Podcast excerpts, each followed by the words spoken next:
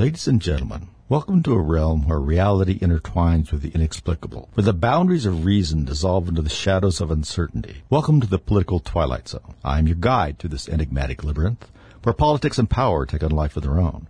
In this dimension, the threads of truth weave a tapestry of intrigue, challenging our perception of the world we thought we knew. In this world, nothing is as it seems, and the truth lies buried beneath layers of deceit. Prepare to venture where reason meets the unexplained, and where the unexplained might just be the ultimate. Hi, everybody. Thanks for joining us here again. You know, I hope no one's getting tired of my uh, opening bumper that I play every time of the uh, helicopters flying into uh, flying into battle, uh, playing the uh, Ride of the Valkyries by Richard Wagner. But uh, I I like the imagery because I have a vivid imagination. In that one, I imagine myself that I'm on the helicopter, but I'm not in it. I'm riding on the rail of the helicopter and I am a Viking. Uh, I have a chainmail shirt, a very fancy winged helmet, uh, a nice shield with uh, Odin's ravens on it, I think, and then uh, you know an axe in my uh, belt and a sword in my other hand, and I just leap to the ground possibly from eight or nine feet in the air, because, you know, that's how I, I, I'm that strong. And then I would just rush towards the enemy and hoping just to intimidate them at that point, or I didn't even have to, wouldn't even have to do anything else. So as you can see, I've got some psychological problems with uh, apparently a Walter Mitty problem. but I did choose the uh, idea of a political Viking because I, I think that uh, there are few things in human history that have disrupted and forced change because of uh, changed circumstances, uh, like Vikings. Longboat rolling, rowing up the river had a tendency to make people rethink their priorities. Anyway, folks, also I want to mention that you can write me, uh, email me at Rick Wagner, that's it, one long name, Rick Wagner, at mail, M-A-I-L dot com. I forget to say that enough times, and there are some of you that have it, and and then I realized that, you know, I haven't said it for a while. So please feel free to drop me a line if you want to. Uh, and uh, I appreciate it. I read everything I get. I don't often have time to answer all of them, but I do read all of them. So we're back here. I have, let's see, I have a, uh, I have a bone to pick with, uh, this debate thing. We might as well talk a little about the debate. It's been talked to death, of course. Uh, we know that. But, uh, I got to give us a little bit of my take on it for what it's worth. I thought that the most interesting person on the stage was probably Vivek Ramaswamy. I mean, not a big surprise. He has all this exuberance. He has plans. you know, he has an answer for things. Uh, he may not agree with it every time, but he has an answer. He wants to do things. He wants to take care of business, and he has an enthusiasm that we uh, all appreciate. And he is a tried and true conservative, I think. Now, various sites out there on the internet will try and find this or that, you know, about him. And no one's perfect. But he, he's pretty good and he was pretty impressive. Now, let's give Pence his due as well, because he was feistier than I thought he would be. Uh, feistier than I thought he was capable of being, for that matter. However, when you get right down to it with Pence, it seems like his, his qualifications for that office are experience, yeah, in, in what way? What part of your experience do you really think is going to solve these problems that we have today? I never could quite get my arms around that. The others, uh, DeSantis, who I like a lot. I hear this from a lot of people. I like DeSantis a lot, but he is not a personality juggernaut. Uh, he has, uh, you know, he has that problem where he is essentially a little bit of a technocrat you know, he likes to get in and, and get stuff in the box and work with it in there and move on to the next situation. And he's very good at it. And as a president, I think he'd be a good president. I think we'd be very happy with, with, uh, DeSantis, but he's having a hard time defining himself with Trump in the race. Let's face it. For the most part, even though Trump tries to act like they're, they're different in, I think, more ways than they are, and DeSantis a little bit. There's not hardly anything that DeSantis disagrees with with Donald Trump. And if he's in the race, what are you running on? And this, I think, has been his problem from the beginning. And he's not the most emotional guy. He's not the most charismatic guy. Uh, he's not even close to the most charismatic guy, but he's, in certain situations, if you see him being talked to uh, out out of the you know stage area, he's pretty uh, he's pretty personable there. But he does not come across really relatable uh, on the stage, uh, a, either as a speech or in a debate. If you listen to what he has to say, you agree with almost everything. And I believe that he will fulfill his promises. Now, many of these guys, mm, let's not get carried away with the idea that they're going to keep promises. I mean, Nikki Haley, for instance. it, now, there may be Nikki Haley fans out there. Sorry, I hit my microphone. I was agitated. I'm just trying to, you know, portray uh, charisma. Nikki Haley, if, if you're a fan, Nikki Haley fan out there, I'm sorry, but I'm trying to think how many different directions she's been blown on topics over the over the years, and I just I I don't like some of what she has to say. I don't like her position on the Ukraine particularly. It sounds like, you know, we're going to fight to the last Ukrainian, and uh, we're going to spend the last dollar to do it because there's nothing more important. And I don't believe that. And I also think she's quite capable of changing at any moment. I uh, I, I don't believe her to be a true conservative, and I don't believe her to be someone that will hold a position and get down and fight about a darn thing. I think she is uh, as much part of the Washington establishment as you're going to get. You know, the governor from North Dakota, and I can't say his name's Gromer. Uh, I actually liked him. He had some good things to say. And, you know, he's not going to win this thing, but he had, some, he had some good things to say. Asa Hutchinson, oh, Asa Hutchinson. What is he doing in this race? Who is he? I mean, I don't mean like we don't know who he is, former governor of Arkansas. A lot of us know who he is, but I mean, who is he really? I can't tell. He is shifting all the time. He's done some conservative things. He's done nothing but criticize some other conservative things.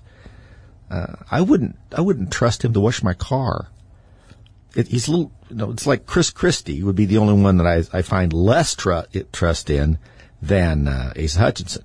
Now, Chris Christie has the advantage of he's a smart guy. Whether you like him or not, you can't take that away from him. He's a very bright fella, and he's quick on his feet. I know he's a big guy, but he's when it comes to the uh, debates and off the cuff remarks and going with the flow, he's good at it. You better be ready for him. Remember, he knocked Marco Rubio on his rear end uh, in the first time around. And he's always got something to say and a way to say it. Now, people at the debate didn't like it uh, because he was his whole shtick pretty much is attacking Trump in some way or another, with and still trying to seem like a conservative. So he's got a he's got quite a wrestling match there, and he's so completely untrustworthy. I know many of you, like me, when he first popped on the stage when he was governor of New Jersey, and he said a lot of really interesting things. And then towards the end of his tenure, he would just flip flop on stuff.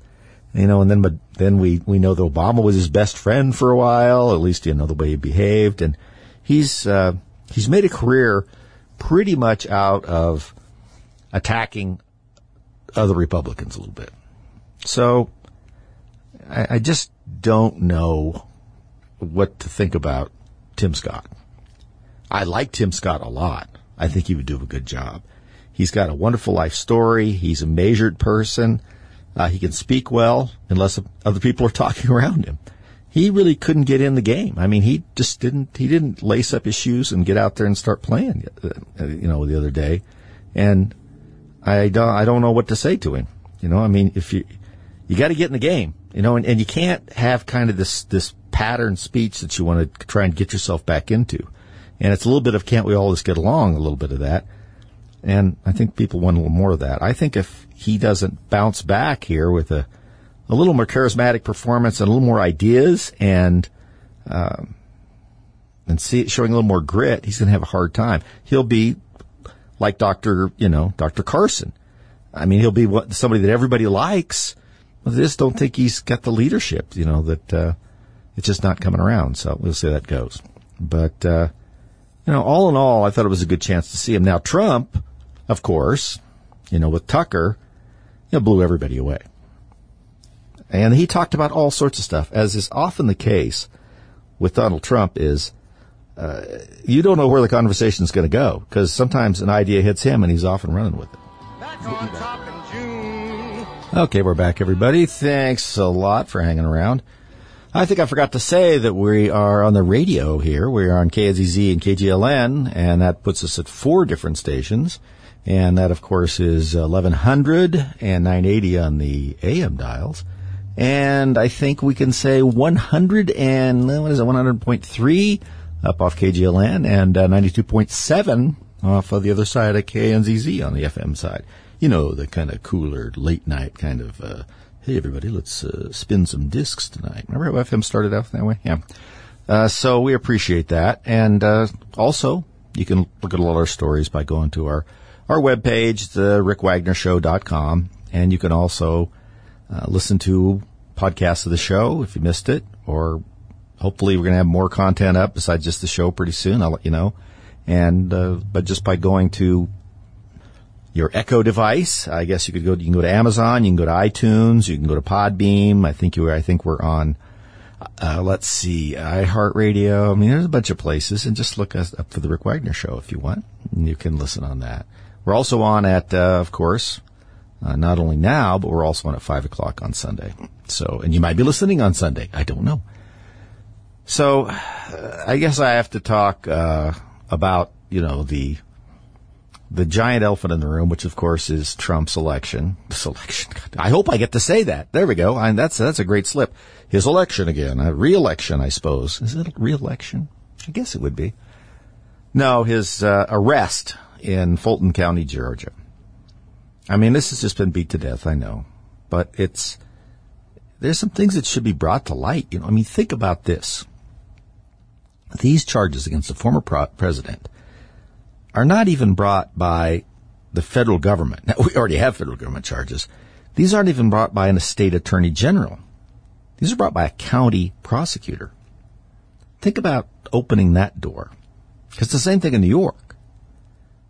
New York seems bigger, but it's the same person. I mean, it's just a, you know, it's it's, it's not even a, the New York. It's just a slice of New York City uh, that she represents, and they say that well, it happened here.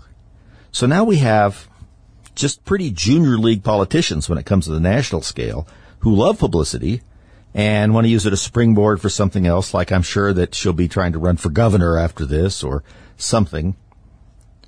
And she ran her campaign just like the uh, attorney general, the attorney, the, the uh, county prosecutor in New York, uh, Tish, I think it's Letitia. Uh, they ran both these people both ran their campaigns on getting Trump, which is kind of uh, disturbing that you can win by going after that. But these are the kinds of counties that they're in, and so if you're going to let county prosecutors try and tie the President of the United States or his cabinet members or anything like that to something that happened in their state that isn't clearly a violation of the state law. Say he was fishing without a license, something like that, speeding, you know. But to try and snare them into some manufactured sort of net so that you can drag them in and have your moment in the sun Uh, so your son, because you're in an area that detests this particular person, and there's always going to be some place like that for everybody that's in politics. Think about where that's headed. Just imagine for a minute how, how the floodgates have gotten kicked over. This was something that would be unimaginable to the framers. That it would be allowed to go on, especially. And so that's the really important part of this is where does it go from here? I mean, this is clearly an absurdity that's being sacrificed on the altar of political power. That's all it is. And we're standing by and watching it. But it's also a downward arrow on our trajectory as a successful nation. This is not how successful nations handle themselves. It's how people that are spinning down the drain handle themselves. Or tyrannical governments that are trying to hold on to power And we see these kinds of show trials and arrests in where? Well, of course, we see them in, uh, we saw them in the Soviet Union, we see them in Russia, we see them in communist China, uh, we see them anywhere where uh, we see tyranny, autocracy. That's where you see this stuff. Uh, this is where we see people who want this kind of thing because they think that even though it tears down the wall between the vision of and the purpose of justice and politics dissolves that. They think somehow that they can control it. They think they can ride that tiger. I should have started the bumper with uh, that music I have from Buck Owens. You know, he's got a tiger by the, he's got a tiger by the tail. It's plain to see. Yeah, uh, except it's a little too upbeat for something like this. You can't ride the tiger, and you know why that's an important thing to do is because you try and ride the tiger. Well, pretty soon the tiger bucks you off, and now you're at the mercy of the tiger.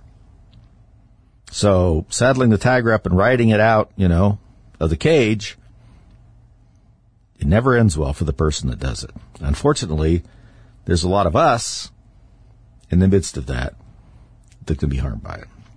You know, uh, during this whole deal, uh, Victor Davis Hanson had something to say on Thursday, and I think he was on he was on uh, Laura Ingraham's show, and I jumped up because I, I knew he'd have something interesting to say, and uh, I wanted to catch it, and some of for the radio show. Dave Hughes didn't hear it, and let me see if I can find it here. I mean, I had to do this myself, so you know, you know what that means. Yeah, here we go. Here we go. States so they'll also join in. But it's it's all political. It's designed to bankrupt his campaign, to humiliate him, to put his mugshot on every political flyer online in the entire race, and to post his weight, everything they can do. And it's also, though, Laura, very quickly to establish deterrence. They're telling everybody when this election comes on, if you question how we conduct election anywhere in the United States, no matter how egregious it might seem, that's a criminal offense. And that's a deterrent. And they're going to also tell people, look, you're, if you're on this, the fence and you're considering being conservative or liberal, look what the uh, penalties and look at what the rewards are. And, and so it's, a, it's insidious what they're doing. And I, I, I don't know, under this statute that she's trying, these statutes that she's trying to create into criminality, Al Gore would be guilty in 2000. Uh, Barbara Boxer would be guilty in 2004 for questioning the elections in Ohio. Uh, in 2016, Hillary Clinton, uh, Jill Stein. You could probably say those Hollywood B actors that tried to persuade electors to renounce their constitutional duties and vote according to their popular vote. They would be guilty of a RICO Act. You could go all the way down uh, for any dissent. Donald Trump said, "Find me some votes." He didn't say. Yeah, that I think that that's a summary that I p- couldn't possibly uh, put together any better. I'm really glad I caught it, uh, and I wanted to share that with you guys because I think that it's indicative of the kind of reasoning that we need to start employing here. I mean, this is about deterrence, is exactly what VDH said. This is not only about punishing Trump and keeping him away. They're terribly afraid of Trump and what he would do if he was reelected. And not in the ways that they say, like, oh, he'll bring the country down. He'll take, you know, that's not what they're worried about. They're worried about them. They're worried about this elaborate construct they built over in Washington, D.C. in particular, and in its uh, appendages, which are usually the big cities that live and breathe by the sort of uh, permission, if you want to call it that, uh, the money, the assistance, the you know things get pumped into incredibly dumb ideas into the big cities uh, of the federal government. So it's it's like a construct, and it has octopus type ties across the country to the big cities that want to support D.C. because it supports them. And here we are. That's what it is, and that's all it is. I mean, obviously they want Donald Trump gone because they're afraid of what he'll do. That he has the ability to take apart this system. Well, he believes he does. I'm not so sure that this system, we're seeing it fight back now. This is, this is a terrifically powerful system. Do not kid yourself. And I don't think you guys are. I don't know how Donald Trump takes it. Uh, he takes more abuse and the kinds of uh, calumny about himself and things that I, I don't think that many people could do. That all by himself is pretty shocking and, and I think to some extent almost heroic. Uh, he certainly has his problems. We all know what they are.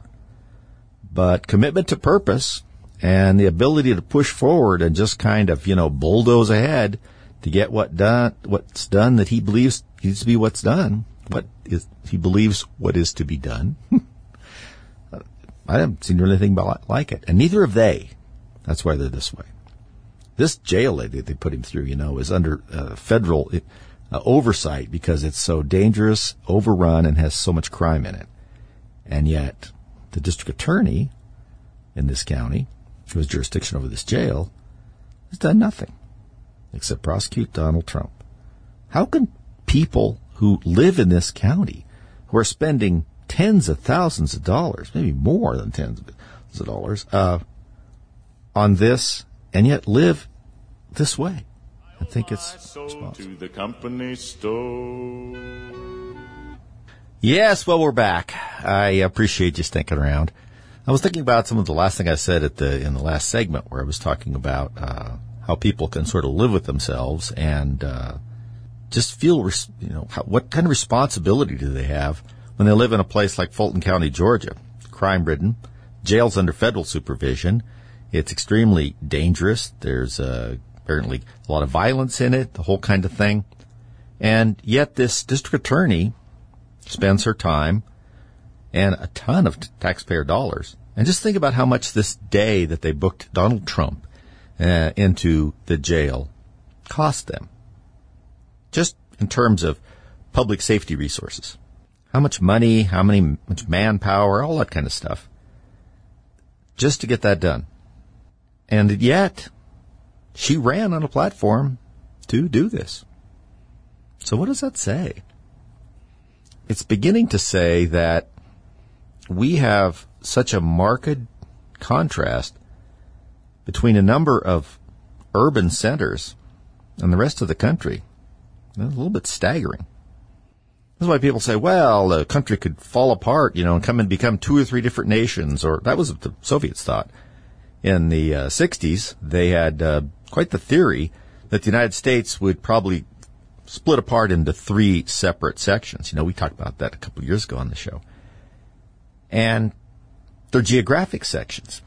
The problem now is it's not so much geographic as it is lifestyle, right?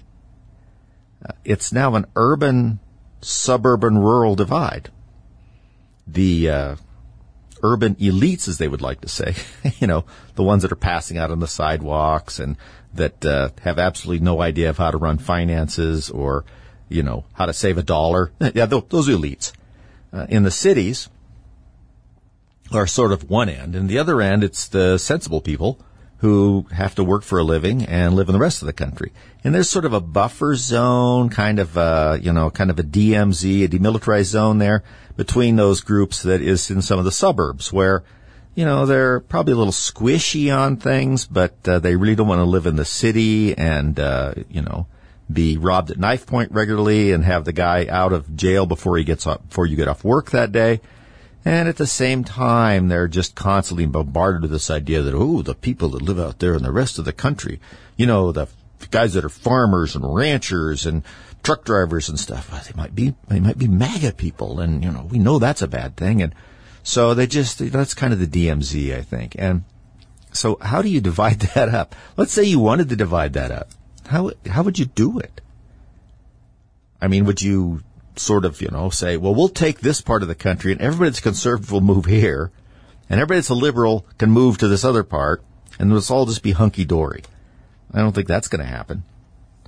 Especially since we need the urban, some of the urban environments uh, for processing, financial stuff, and so forth. Although that's slipping away.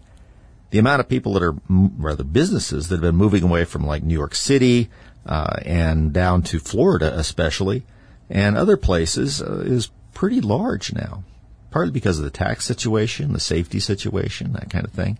A lot of California businesses have been moving to Texas, turning Austin even into a more liberal part of Texas. And, but many of them are also going to Arizona and a lot of them aren't necessarily liberal. They're just refugees. I mean, we want to talk about refugees coming across our southern border. What about the refugees coming across California's border?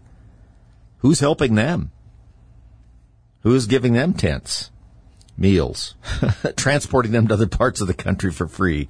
You know, if you're staggering out of California because you can't afford to live there and the regulation and taxation are so onerous that you can't survive there uh, in any kind of prosperity, what makes you any different than some of these people coming across the southern border? Where's your blanket? Where's your tent? Where's your free airplane ticket, huh? And getting put up in a hotel places while you try and get settled down. They're not giving them anything. So how would you, how would you divide that up? I don't know. It's one of the most fascinating uh, things that you'll see. Now, we do see in in one sense that you have the coastal elites. That if you run up and down the coast from, let's say, Massachusetts down to, oh, South Carolina, starts changing. And now, unfortunately, on the West Coast, you run from Seattle all to Oregon, most of the coastal California, but it's only inland about 100 miles. And that starts changing again. So there are these strips on each end I guess we could make them their own countries. They could even choose their own names. I'd be fine with that. We could trade with them, you know, we could trade some beads, for instance, for some land or something. But uh, I don't see that's happening. So we just got to take back the whole country in some way and get some sort of balance going on. Part of what made America a great nation was that we had a lot of balance. We had, of course, the uh, melting pot that's now turned into the salad bowl that is now the warring salad bowl with different parts of the salad attacking one another. But, uh, you know, it, it was an idea that you could at least get some kind of agreement on a majority of things that had to do with the common good.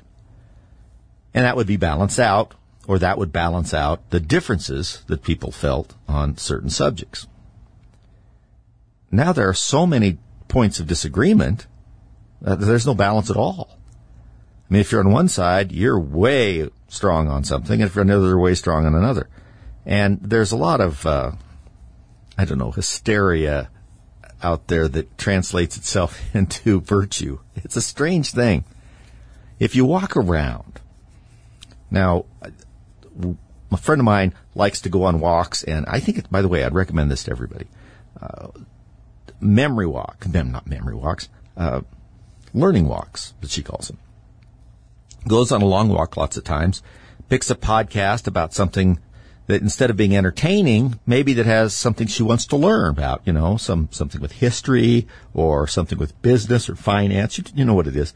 And just go on a walk, uh, with some headphones and, uh, listen to that, you know, through your phone. And she finds that to be, you know, very helpful. Now, lots of times you just want some solitude. Other times you want to listen to something entertaining. But I think that the whole idea of a learning walk is kind of cool. But while you're out doing these things, uh, especially where we're near, where I'm at now, you can walk by some neighborhoods and there's these, uh, the epitome, the, the pinnacle of virtue signaling, an actual signal in the yard. It's a sign, and it's usually something like, uh, hate doesn't live here.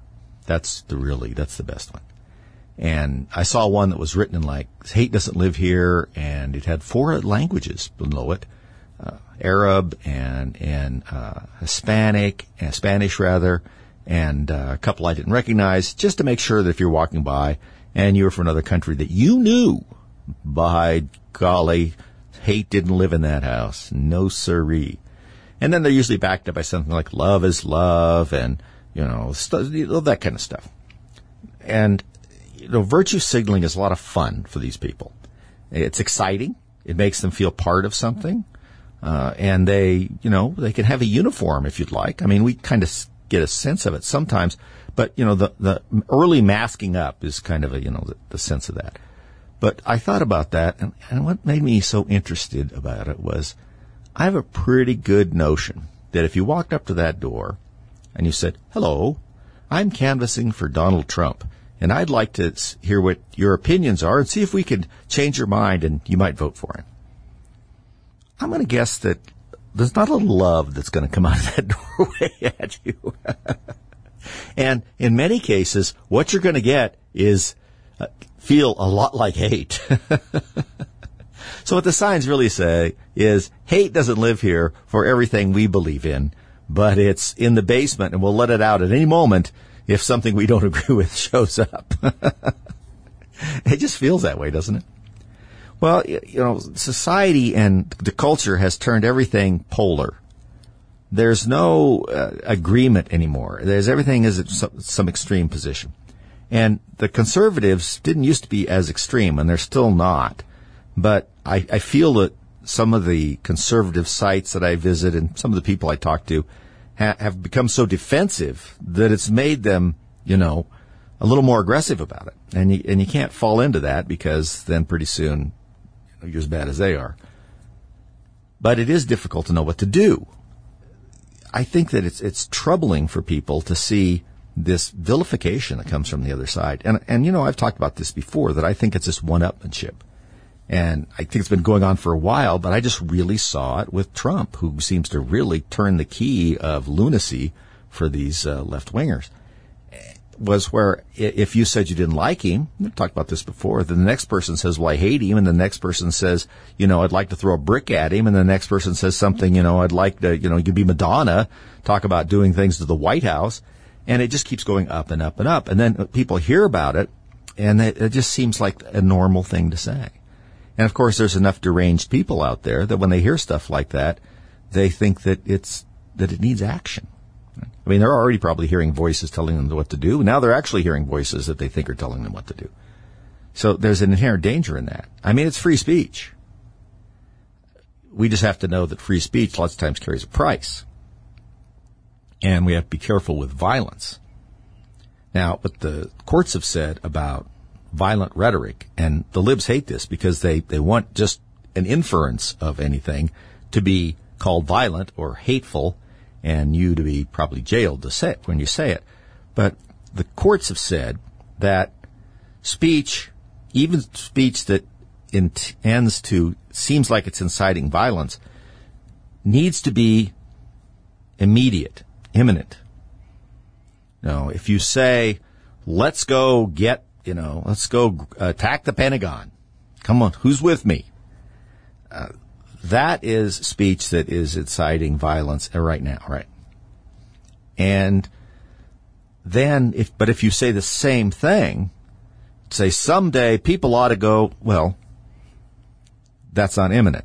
And that used to be kind of the test for that. I'm not so sure that's standing up anymore. It's certainly nothing like that on the social media areas and that, of course, we know that's something that no one's ever anticipated in the past was how pervasive social media was and how dependent people have become on it. You know, we talked last week about how there's, you know, 43% of parents don't know how people raise children without a smartphone. I mean, I talked to a couple people about that and they were just chilled by that. I mean, people used to say, well, they just plop their kids down and let the TV raise their kids. oh, no, not so simple anymore. Uh, the TV might be on, but the, uh, the head of the household is in someone's pocket. And if there's any difficult questions, that's where it's coming from. And that really got under a lot of people's uh, skin when they started thinking about that. And it should. Because they apparently have no historical upbringing about upbringing to rely on. It's really kind of crazy. Hey, I wanted to talk a minute too about uh, Oppenheimer. You know, you guys out there uh, probably uh, are planning on seeing it. It's supposed to be a pretty good movie. I like the uh, lead guy in it, Cillian uh, Murphy, I think. Oh, jeez, I can't believe I forgot it. He's very good. I've seen him in a couple of things, and he's in a really good British show and I think it's on Netflix or something like that. And it's called Peaky Blinders. And I've mentioned it before. Uh, Peaky, P-E-A-K-Y, Blinders, just like that, B-L-I-N-D-E-R-S. And it's about, uh, some of these gangs and the rise of these gangs. It's a, it's a, you know, it's sort of a godfathery kind of thing in post World War One Britain. And the acting's really good in it, and it's really interesting. And since it's a little bit foreign to us, it just kind of, kind of, kind of get a sense of a, of Britain, which is like us, but not really us. So I, I just recommend that too. But apparently, there's some things that they're leaving, they've left out. Now, Oppenheimer was a member of the Communist Party. His wife was too, and his uh, paramour. He apparently later in life said that that was just, you know, sort of what amounted to a youthful indiscretion and this and that. It remains to be seen what his thoughts really were. Now, certainly he wasn't as committed to that as many. Remember, and you, I hope you guys remember to pass this on to people because I know you know it and probably assume others do, but do not assume that anybody under the age of probably 35 or maybe 40 really knows that the Soviet Union was allied with Nazi Germany at the beginning of World War One, and they also invaded Poland at the same time as the Nazis did, which is what kicked off World War II. Did I say World War One? Yeah, I probably did. Uh, what kicked off World War II, and then they invaded Finland, which we've talked about too, as a time when they were allied with Nazi Germany. And so people don't understand that. And as an outcome of that, the Communist Party in the Soviet Union had a lot of agents in the United States. But clearly, that's just kind of their hobby. And they were agitating to keep America out of the war because they were on the side of the Germans and I guess the Italians and theoretically the Japanese. But they had all these people working in the United States and there was, there was quite a number of them. There was all these peace movements and things like that. Uh, some of them were legitimately uh, for people who were didn't want to see war, but many of them that were funded and guided by the Soviet Union to try and keep America out of the war because everybody worried that if America got in the war, it would change the dynamic, and of course it did. So they were all over trying to discredit the idea of getting into the war, being an isolationist, all kinds of things. And then uh, when Operation Barbarossa came around, where the uh, Germans turned on the Soviets and attacked them, these people in America all of a sudden changed their tune. They thought it was incredibly important that America get into the war and stop the Germans. And that is an interesting twist that I think a lot of people know, but as you start getting down to the younger and younger group, the amount of that that they know is starting to get to be percentages in the single digits. Um, they know that there was a Soviet Union at some point, and it was somewhere maybe in Europe, and that's you know, that's the percentage that they probably know. So they need to realize how this works, and that during the time of the atomic bomb, the Russians realized that we were working on heavy water experiments, just like the Germans were. And by the way, the Germans would have got the bomb probably before us if we hadn't been constantly interrupting their heavy water experiments in uh, up in Norway. But we were there. Now we had the Manhattan Project, and of course it was in Oak Ridge, Tennessee, and uh, also the big part in the movie Los Alamos, New Mexico. And there was a, a lot of concern after this about spies, and it all's been sort of written off in history now that oh that was part of McCarthyism. These spies they weren't there weren't that many spies in the government and, or in you know spying for the Russians. Yeah, there were. Now was it to the extent that uh, McCarthy was trying to bring to light? No. He got out of control. No question about it. And he, his getting out of control kind of ruined the whole narrative. But yeah, there were there were people out there. I mean, the Rosenbergs, Ethel and Julius Rosenberg, who by the way, people on the far left continue to try and say that they were innocent, passed a lot of the data along that helped the Soviet Union get the atomic bomb. And even though there were people defending them after who said, oh no, this was a miscarriage of justice, there was this, there was that, uh, even after the fall of the Soviet Union, when people had access to the archives of the NKVD and then subsequently the KGB, it was determined there were lots of cables and communications between the Rosenbergs and the Soviets. Uh, that, at least that's what I've read. And so, but, but they were found guilty of passing these on. And this was a whole lot of that. And so uh, there would have been a little interesting to know some more about what was going on around the uh, Manhattan Project, Los Alamos. I think there is one person in there that they identify as a Soviet agent, but there was probably a lot more. I, th- I thought that would be very interesting. And the reason the America America got into the war and were trying so hard to win the war kind of got lost. I mean, there was no real discussion of uh, the Germans and the Soviets getting together. I mean, that just was sort of left out. I understand. And that's in a lot of the movies. I mean, the, the Russians are never mentioned in most modern movies about the Second World War as having anything but enmity for the Germans. If you go back, though, to 1940, 39 to 40, uh, things are very different. And it would be nice for people to learn actual history that way. Because, of course, that has a lot to do with the way things are set up now. And it just shows that, that the world is a complicated place and it's always changing and alliances are always moving around. And for some reason, it reminds me of the problem we have of pushing China and the Soviet Union together. I mean, we all know the old thing, Kissinger said it, others have said it, that the, the primary purpose of some of our foreign policy is to make sure that the Chinese or the Russians, one of those, one of those, like us better than the other. You know, that we have, you know, some influence over them more than the other one does. That just went right out the window. These guys are, we are, we have pushed them together in such a way and have made no effort to try and pry them apart that they have a very significant military advantage over us, over Europe too, for that matter. And of course, while all this time is going off, we're expending enormous amounts of treasure and ammunition and technology and everything else with the Ukrainians. We're not replacing it at anything like the rate we're shipping it away. That's probably a bad idea. Uh, is are they going to attack? Uh, you know, San Diego right away? No, but they're going to take Taiwan pretty soon, and they're going to keep pushing and pushing, and they're they're also making all of these inroads into various places we don't hear about anymore. China is very big in Africa.